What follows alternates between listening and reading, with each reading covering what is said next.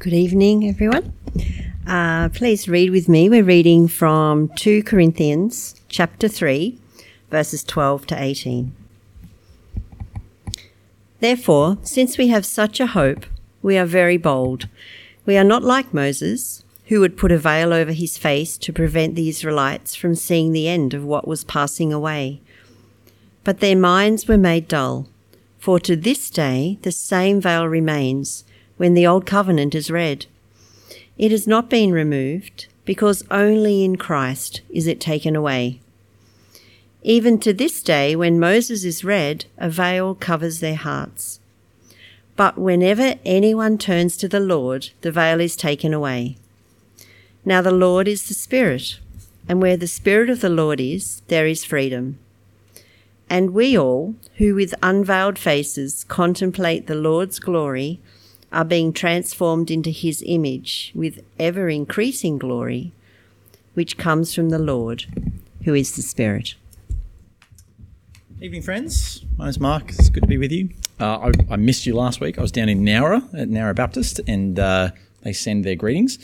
But it's good to be back. Good to be uh, finishing off this little two part series on sanctification with you. Uh, before I begin, I do just want to make one little announcement, which is about a red book that we're going to be selling over the course of this term. It's called The Hole in Our Holiness by Kevin DeYoung. Uh, it is a book that's going to pick up on a lot of the things that we have talked about over the last couple of weeks and it's going to actually answer a lot more questions that we didn't get to over these couple of weeks. So, this topic of growing in holiness, becoming sanctified, we think it's a really important one for us to get our heads around as a Christian. And this book will help you to do so. I would love to sell you a copy of this book, but this is the only one I have, and it's mine, so you can't have it. Uh, but I will sell you one next week because they're due to arrive in the post by then. So we'll make a reminder about that, but uh, keep that in mind that this might be a good way for you to continue thinking about some of the things that we're raising tonight. I, of course, am happy to try and answer some questions for you after the service as well, if that's helpful. Let's pray, uh, and then we'll dive into 2 Corinthians 3 together. Let's pray. Oh, gracious God, we, we do thank you so much for uh, our time together already this evening, how richly you've blessed us and encouraged us, reminded us of your goodness to us in Jesus. And Lord, would you please do that again now, even as we read your word? Uh, Lord, help us to understand what we need to understand about growing as Christians tonight from this passage.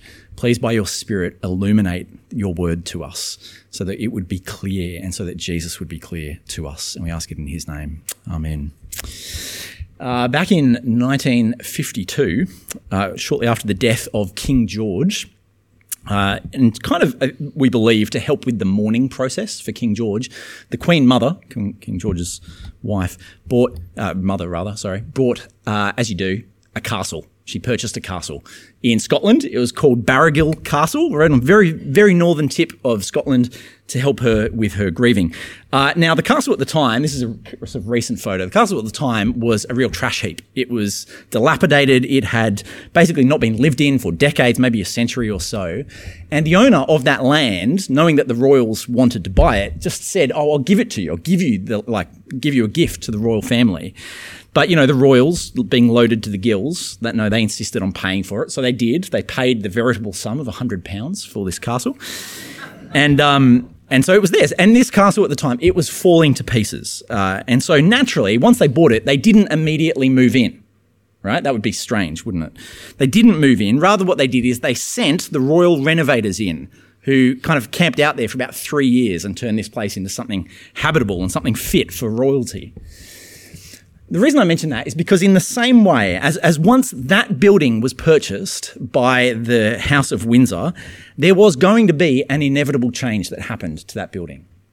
In the same way, we, as the people of God, brothers and sisters here whose trust is in the Lord Jesus, if you have been purchased by the blood of Jesus Christ, by his life and death, then a change is coming.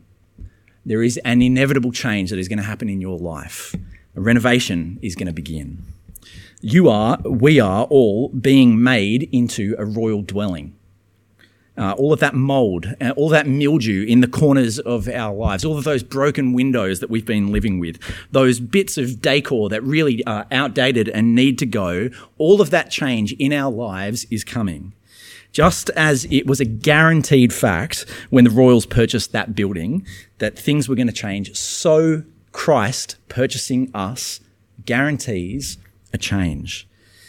Because we heard last week, Rod preached that whilst the message of Christianity is certainly come as you are, arms wide open from God the Father, come as you are, it's not stay as you are. No, God has renovation plans for you and I, and that plan is to make us more and more like his son Jesus.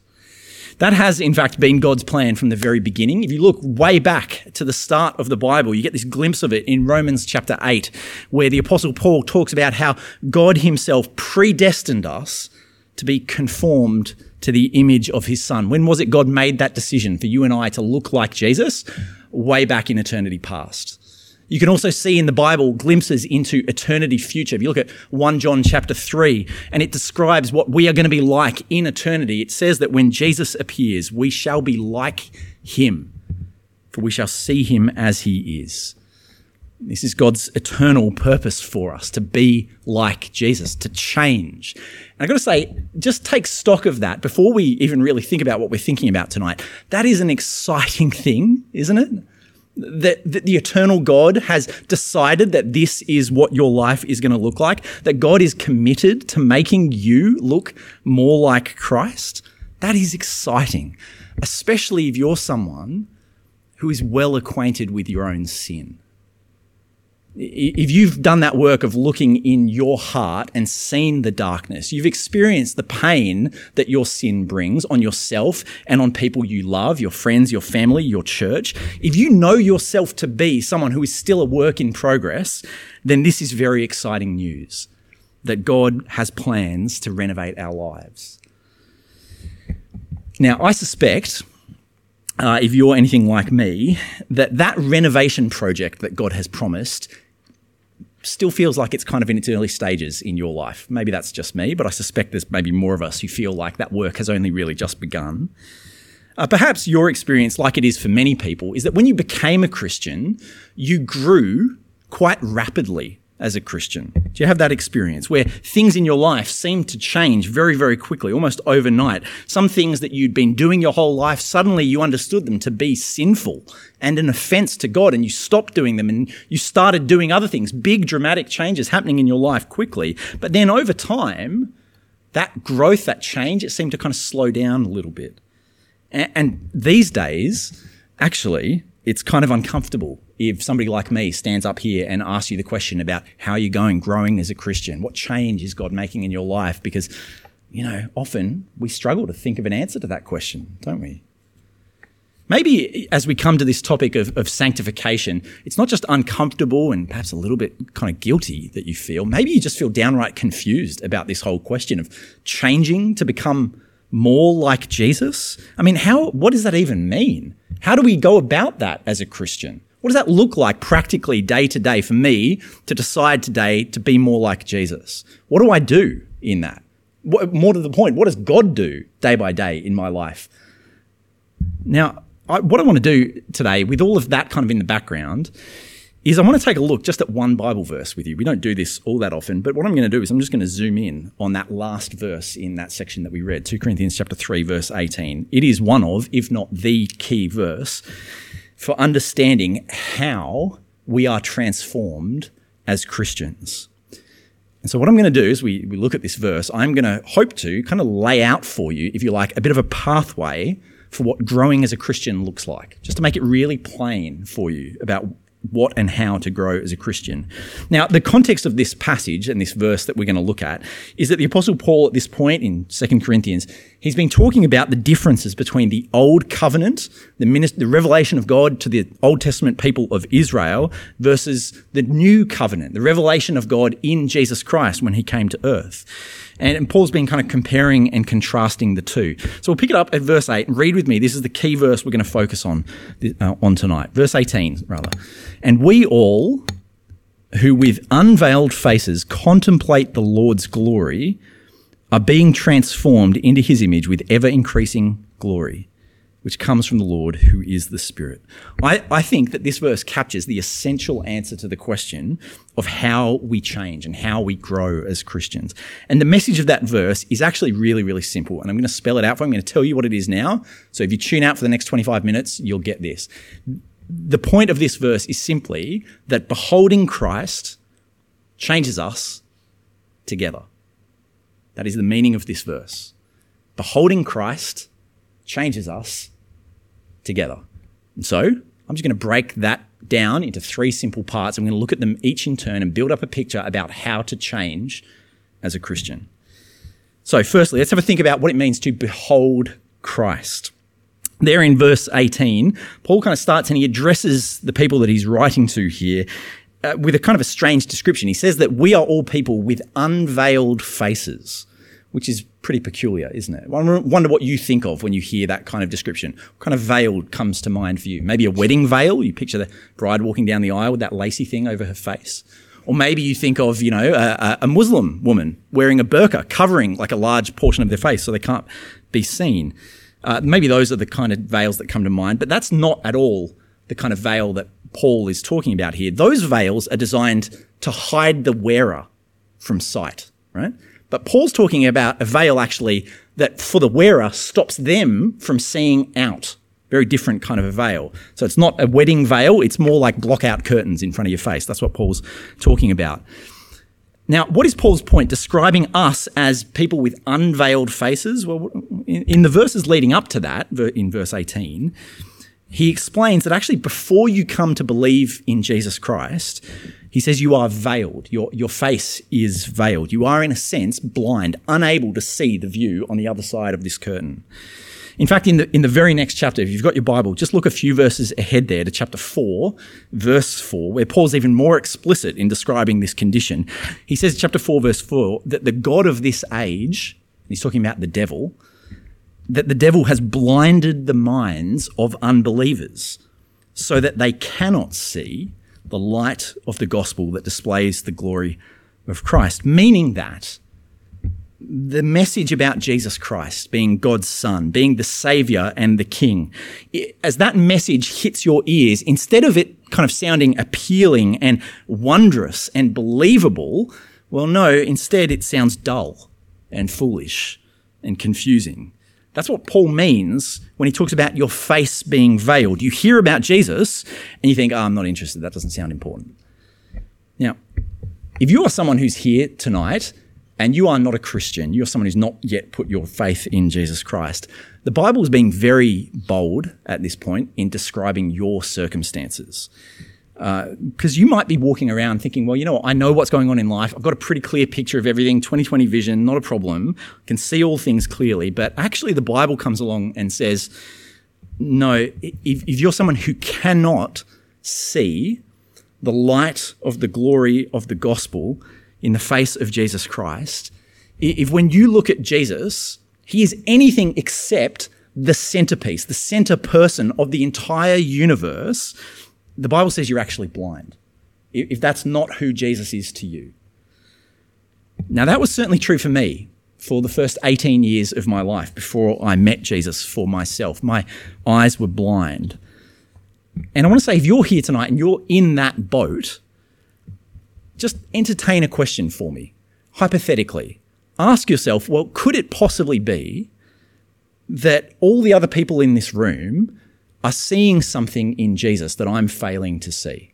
Might it be me that's got the unclear picture of Jesus? Could it be possible that actually I'm spiritually blind here and I need a clearer picture of who Jesus is? That'd be a question that's worth asking, I reckon.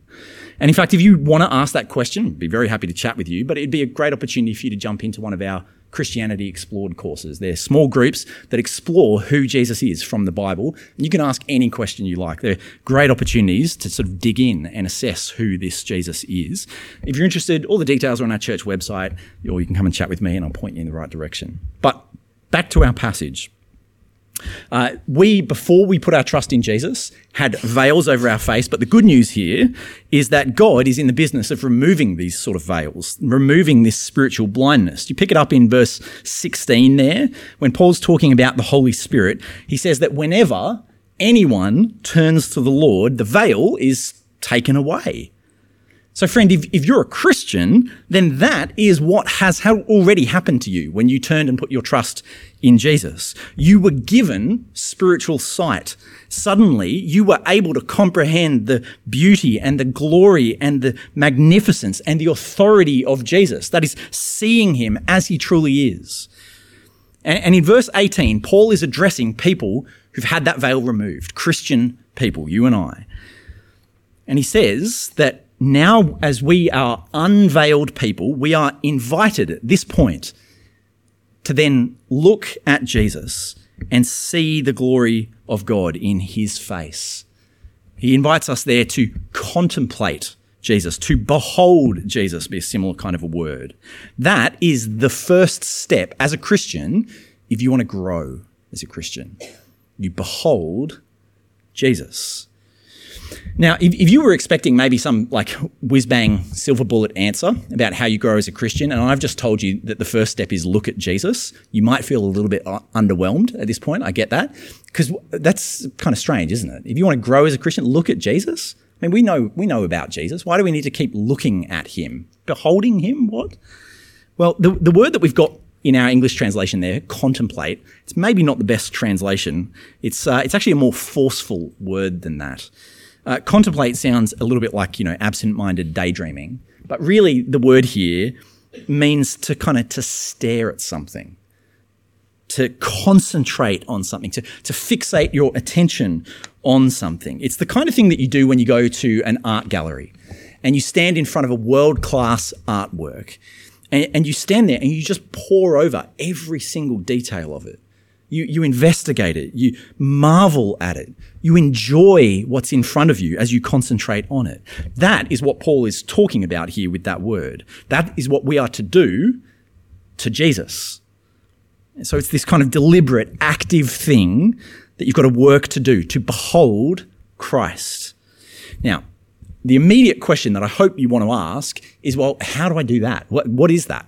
Where do I go to behold Christ? If, if, Paul says this is the start of how you grow as a Christian, look at Jesus, behold Jesus, where do I go to do that? Right? Some people might think, well, okay, maybe I look inward to, you know, connect with God, bit of contemplative meditation, tune everything else out, go black, and then I'll connect with God somehow. I have a clear vision of God. Well, I want to say that's not what Paul is encouraging here. Some people might say, hey, the place to kind of get a, a clear vision of God is to go out into nature you know, have no one else, no distractions around you, and just be in awe of the natural creation. That, that'll be a way for you to connect with God. That's not what Paul has in mind here when he encourages us to behold Jesus. If you want to behold Jesus, the place to do that is in his word, the Bible. Now, that is what Paul has been talking about. If you picked up on it in this passage, verses 14 and 15, he's talking about times when the Old Testament scriptures, the Old covenant was read and the Jewish people were unable to see the glory of Christ. They didn't understand what was being read. They missed Jesus as the scriptures were being read. But Paul says, no, for us, the veil's been lifted. You can read the scriptures and see the glory of Jesus. That is something that we can now do with the veil lifted. We can contemplate the Lord's glory in his word. To, be very frank, just to, so no one's misunderstanding me here, He's talking about reading and understanding the Bible well and seeing Jesus clearly in it. That's his point. Now, that is a peculiar thing, isn't it? Let's just acknowledge that. That, that God has ordained in the Christian life that the way for you and I to see Jesus is by hearing about him, hearing him speak to us. That is peculiar, isn't it? But it does explain a lot of things. It explains why we are the type of church that we are. It explains why we preach sermons the way that we do, where we take a portion of scripture and we explain it to you and we try and show you how it connects to Christ. It explains why we sing the kinds of songs that we sing, which are rich in God's word, so that you would behold Christ as you sing about him. It explains why our home groups are centered around the Bible and not just kind of social clubs, because we want you in this church to see and to behold the glory of Jesus more and more and more. And that happens through his word. That's why God's word is at the center of our church. Now, if you're a Christian, as I said, the veil has been lifted, and you have already, in one sense, comprehended, contemplated that Jesus is your Savior and your Lord. Paul's saying now you've got the opportunity, the invitation with an unveiled face to continue fixing your eyes and your heart on Jesus and his glory as it's revealed in his word. So just let's take stock for a moment before we go any further. I want to ask you to, to do a little bit of self reflection at this point. I know it's uncomfortable when a preacher kind of gets you to do this. I'm not trying to make you feel guilty, but how are you going, friend, at beholding Jesus in his word these days? Is that where your attention is fixed and focused? Are the eyes of your heart focused on Jesus as you meet him in the pages of the Bible? Are you beholding Christ? We live in a world that so many things are constantly trying to compete for our attention. From the moment that we wake up in the morning, we are just drowning in a sea of stimuli. And so the reality is that you will focus on something. You will behold something and fixate on something, and it will take effort for that thing to be Jesus Christ. But Paul's very clear that the means of growing in Christ likeness begins with beholding Jesus with the eyes of faith in his word. The second thing that Paul is going to say here is that beholding Christ is what changes us. Beholding Christ changes us. Let's have a read again of verse 18. Just have it afresh in your mind. Verse 18. And we all, who with unveiled faces contemplate the Lord's glory, are being transformed into his image with ever increasing glory, which comes from the Lord who is the Spirit. Now, Paul says that as we behold the glory of the Lord, what's happening is we are being transformed. The word that he uses there is the word metamorphosis. It's that kind of idea of something changing from being a sort of undeveloped and immature into being sort of finished and mature and a beautiful fi- final product. Uh, you might know the story of Michelangelo as he was carving the statue of David. Uh, he was famously asked to use an old block of marble that had been kind of kicking around the cathedral uh, for about 50 years. And in fact, two other sculptors had already made an attempt at carving a statue out of that block of marble. This is a, a replica that they think would have uh, been very similar to the one that Michelangelo used. Two other sculptors, when they looked at this block of marble, they saw that all the flaws in it, and they concluded that it, it, it wasn't deep enough, wasn't wide enough to make a successful figure. Uh, one sculptor had even started carving a large hole kind of in between where the two legs were going to go. Now, Michelangelo, when he saw this, he wasn't kind of deterred, being the master craftsman that he is. Uh, he could see the potential in this almost six meter tall block of marble. And so he took on the project. And for three years, he worked tirelessly to shape this block of marble, just one hit of his chisel after the other for three years. Uh, Michelangelo famously, in this process, he described himself as like a, a tool of God. And that he wasn't so much kind of creating a sculpture out of this marble as he was freeing a sculpture that was kind of imprisoned within it. That was how he saw his work. Now, eventually, after three years of blood, sweat, and tears, that unimpressive block of marble was revealed as a complete finished result. And it was one of the most magnificent works of art in all of human history. Friends, the same thing is going on with us. The master craftsman is working away at us, at each of his children, to transform us from a pretty unimpressive and ugly, sinful, broken block of marble into something that is glorious, glorious in his own image. I don't know how many of you were here last Sunday at uh, the 10:30 service. Our brother Adam Taylor was baptized at the 10:30 service. Adam comes here at 6 p.m. quite regularly as well, so many of you will probably know him. We heard Adam's testimony on Sunday morning, and my goodness, was it encouraging to hear about the way that God has radically changed Adam's life. Some massive, massive shifts. Adam is a new man now. I mean, he's no statue of David. He'll tell you that. He's got a few teeth missing, but he's well on his way he is a work of art in a sense, as are we all. You know, in fact, actually, the, the finished product that we are being turned into is going to make the statue of David look like a toddler molding plasticine.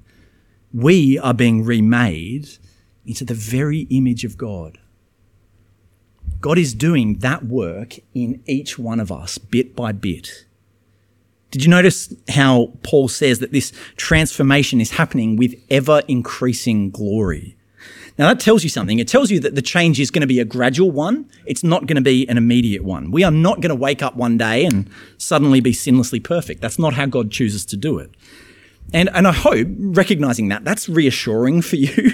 Because uh, sometimes you can feel a little bit paralyzed, can't you, in your Christian life? A little bit worried with this sense of, oh, I just, I don't know whether I'm growing as much as I should be. Uh, I can't see visibly the changes that God is making in my life compared to, you know, a week ago. And look, I'm, I'm not trying to excuse anybody's lack of growth. That is a real problem for some people. But we all have to remember that sanctification, it is a slow burn, right? God doesn't just kind of microwave us into holiness. And, and so therefore, take heart that it is sometimes hard to see the gradual, often inward work that God is doing of transforming us to be more like Jesus. But that doesn't mean that a change isn't happening it's a little bit like uh, I think when your hair starts going grey. Uh, I've started to go grey. Some of you may have picked up. And uh, to be honest, I denied it at first. You know, tried to just not look in the mirror at these parts of my hair, and then I wouldn't see it. But gradually, there's this accumulation of evidence, and you can no longer deny the fact that yes, you are a transformation is taking place. Now, I, I trust that if you're a Christian, whether you've been a Christian for six months or for 60 years, you will be able to look back over the length of time that you have known Jesus and see an accumulation of evidence that says that you are being transformed, that God is at work making you into the image of his son. Now, the, the key thing really to take away from this verse, what it teaches us about our transformation, is that we are transformed as we behold Christ and his glory. Uh, the, the lesson in this verse is that we become what we behold. Now, the way that that works, the, the reason that that is true, I think, is this. It's that when we look at Jesus in his word, and when we meet with him with the, the veil removed from our eyes, and we see him as he truly is in the pages of scripture, we meet Jesus in all of his righteousness and all of his holiness and all of his glory. And that glimpse that we get of Jesus as we read his word, it captures our hearts and it satisfies our souls in such a way that sin and ungodliness starts to kind of lose its appeal to us compared to Jesus. And as you think about that, friends, if, haven't you experienced that in your own life at, at kind of various points or, or another? As a Christian, when you're reading the Bible sometimes and, and the words just strike you and convict you, and you see a glimpse of Jesus, or you're hearing a particularly clear sermon, or you're singing a song that just portrays for you the Jesus of the Bible with such clarity. And in those moments, you are reminded of his goodness and his love for you and his mercy in laying down his life for you, and your heart swells with love. And you, in those moments, you want to honor him more. You want to live for him more. And the decisions and desires to, to sin towards all of that ungodliness, it starts to look less and less appearance. Haven't, ha- haven't you had those kinds of experiences sometimes in some measure? That is what Paul is talking about here. You see Jesus with unveiled eyes. You've beheld him and those moments are transforming you to be like him. It's what the Scottish minister Thomas Chalmers called the expulsive power of a new affection. Have you heard that phrase? The expulsive power of a new affection. Uh, Thomas Chalmers, he, he kind of posed this question uh, in this essay he wrote, and he said that if you had access to all of the latest machinery in a sophisticated science lab, what would be the most effective way to get all of the air out of a glass beaker? Uh, and uh, I've, I've had that question posed to me once upon a time. I am not a scientific man, and so I started thinking about vacuums and seals and all this sort of stuff. Anybody know what the, the answer to this question is? What's the surefire way to get all of the air out of a glass beaker? Fill it with water. We got some scientists in the house. Chalmers said it is the exact same thing with the human heart.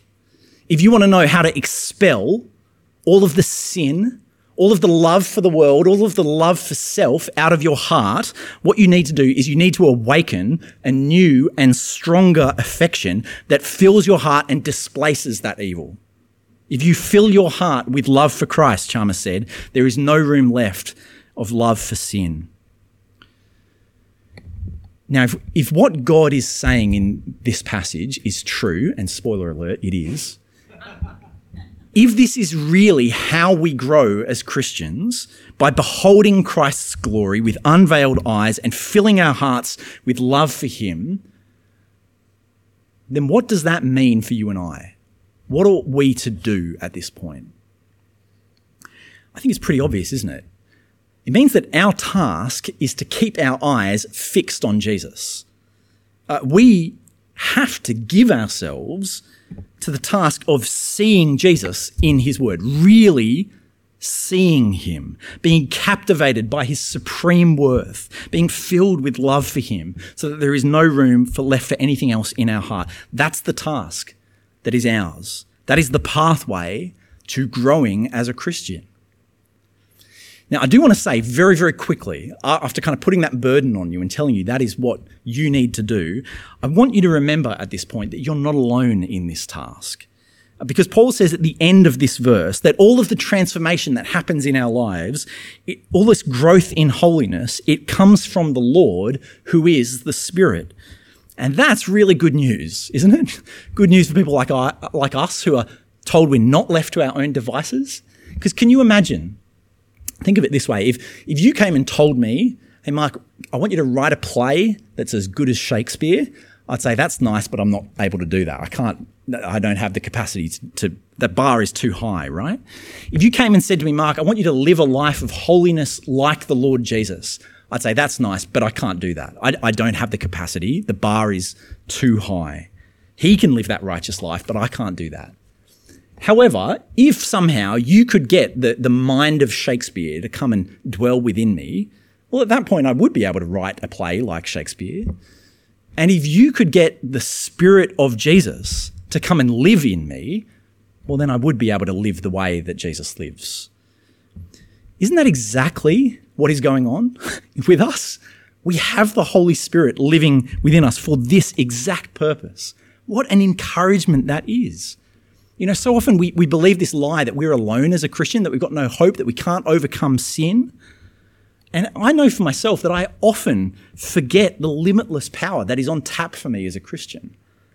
The Spirit of holiness is at work in each of us to see us transformed into Christ's image with ever increasing glory. If that is what the Spirit wants to do in you, wouldn't it be wise to ask Him to do that? to, to pray for that kind of transformation? Robert Murray M'Cheyne famously used to pray, Lord, make me as holy as it is possible for a saved sinner to be. Wouldn't that be a good thing to pray? There is one last aspect quickly of our transformation for us to notice here, how we grow as a Christian. Beholding Christ changes us, thirdly, together. Beholding Christ changes us together. Did you pick up on that corporate dimension to this transformation? Paul says there at the beginning of the verse, we all are being transformed. All of us together are being transformed into the one image of Jesus Christ, the same image. And if you think about what that means, hundreds of people in your church all being transformed into the same image. I become more like Jesus and you become more like Jesus. What's going to happen to us in that moment? We're going to start to be a bit more like each other, aren't we? We're going to look a little bit more like each other. Well, not you know physically. You should be so lucky, but uh, we are going to be more and more like each other, and that is going to be true in the whole web of relationships across a church, isn't it?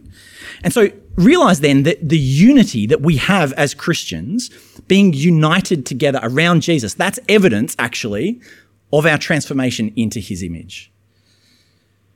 It is a, a really good thing to remember that we are all pursuing Christ together. Because we need help on that journey, don't we? with so many distractions competing for our attention, and with the journey ahead of us that is so long and so gradual, let's be honest, it's, it's pretty easy to slow down, isn't it? it it's pretty easy to make peace with those sinful habits and to say, oh, I can just carry them along for the ride, that's okay. It's pretty easy to kind of settle into a, you know, happy middle class politeness instead of a radical righteousness and holiness that Jesus calls us to. You know, we, we sing it, don't we? Prone to wander, Lord, I feel it. Prone to leave the God I love. Friends, we need each other in this task to, to keep directing our eyes back to our Saviour. Do you have brothers and sisters who do that for you in this church? Who, who are those people who constantly, like a dog with a bone, want to keep turning the conversation back to Jesus? You know, they want to tell you about what they're learning about Him, what they're reading in His Word, what Jesus is doing in their life, what they're praying for the people around them that Jesus would do in their lives. You have people like that, they are a tremendous blessing as friends. Now, maybe you don't, and if you don't have those kinds of people in your friendship circles here at WBC, let me encourage you tonight why not be that kind of a person? Uh, why not at your home group or whenever you hang out with people from church, whatever it might be, why not be that person who talks about the Lord? You know, it's okay to be that weird Jesus guy in a church environment, being the guy who constantly wants to talk about Jesus. That's a good thing. I want you to do that. In fact, I think the Lord wants us all to kind of do that because we need one another. We need to help each other keep fixing our eyes on Jesus. And that only happens if we look out for each other in this task. That is God's design for our growth. Beholding Jesus changes us together. Now, it's, it's wonderful that the renovation work has already begun in each of our lives, but you know, and the Lord knows, that there's still a long way for each of us to go. And so, as I finish, I just want to urge you tonight, brothers and sisters, to press on in that journey and to keep desiring to be as holy as it is possible for a saved sinner to be. Because that is God's desire for us. That is His design, His purpose for us from eternity past to eternity future. He wants us to be like His Son.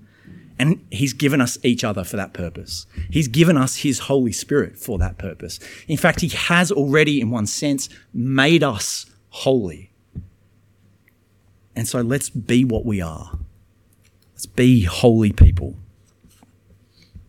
I want to leave you with the words from Philippians chapter 2 tonight as a reminder for us of our part and God's part in this work of pursuing holiness. Philippians chapter 2 from verse 12. Therefore, my dear friends, continue to work out your salvation with fear and trembling, for it is God who works in you to will and to act in order to fulfill his good purpose. Let's pray. Lord, please help us to see Jesus more clearly and to love him more dearly, and so be conformed to his glorious image together. Amen.